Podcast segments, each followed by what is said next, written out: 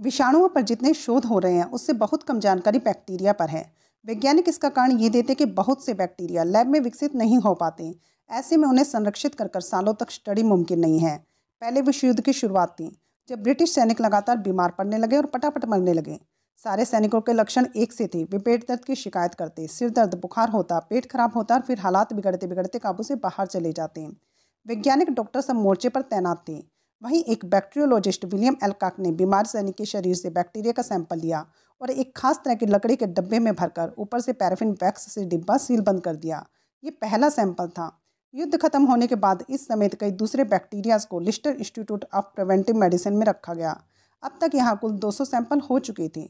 धीरे धीरे दूसरे देशों से भी यहाँ बैक्टीरिया भेजे जाने लगे ताकि स्टडी हो सके। खतरनाक माने जाने वाले बैक्टीरिया को भेजते हुए बहुत सावधानी बरती जाती थी। उसे अगारवुड के डब्बे में रखकर पैराफिन से सील बंद कर दिया जाता था। साथ में ऊपर बैक्टीरिया के बारे में जो भी जानकारी होती थी वो लिख दी जाती थी।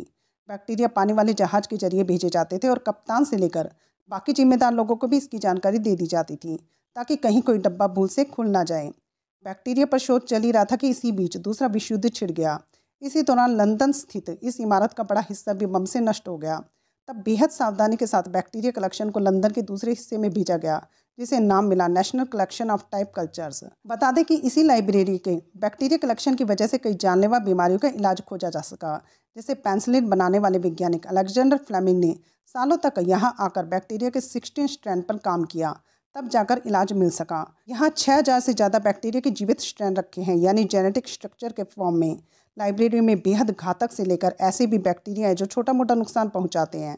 साथ ही बहुत से ऐसे भी हैं जिन पर स्टडी बाकी है।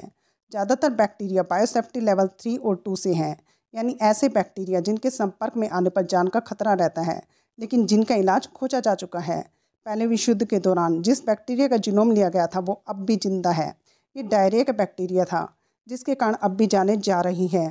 तो अब आप समझ गए हैं ना कि ये लाइब्रेरी कैसे ज़िंदगी और मौत की लाइब्रेरी है।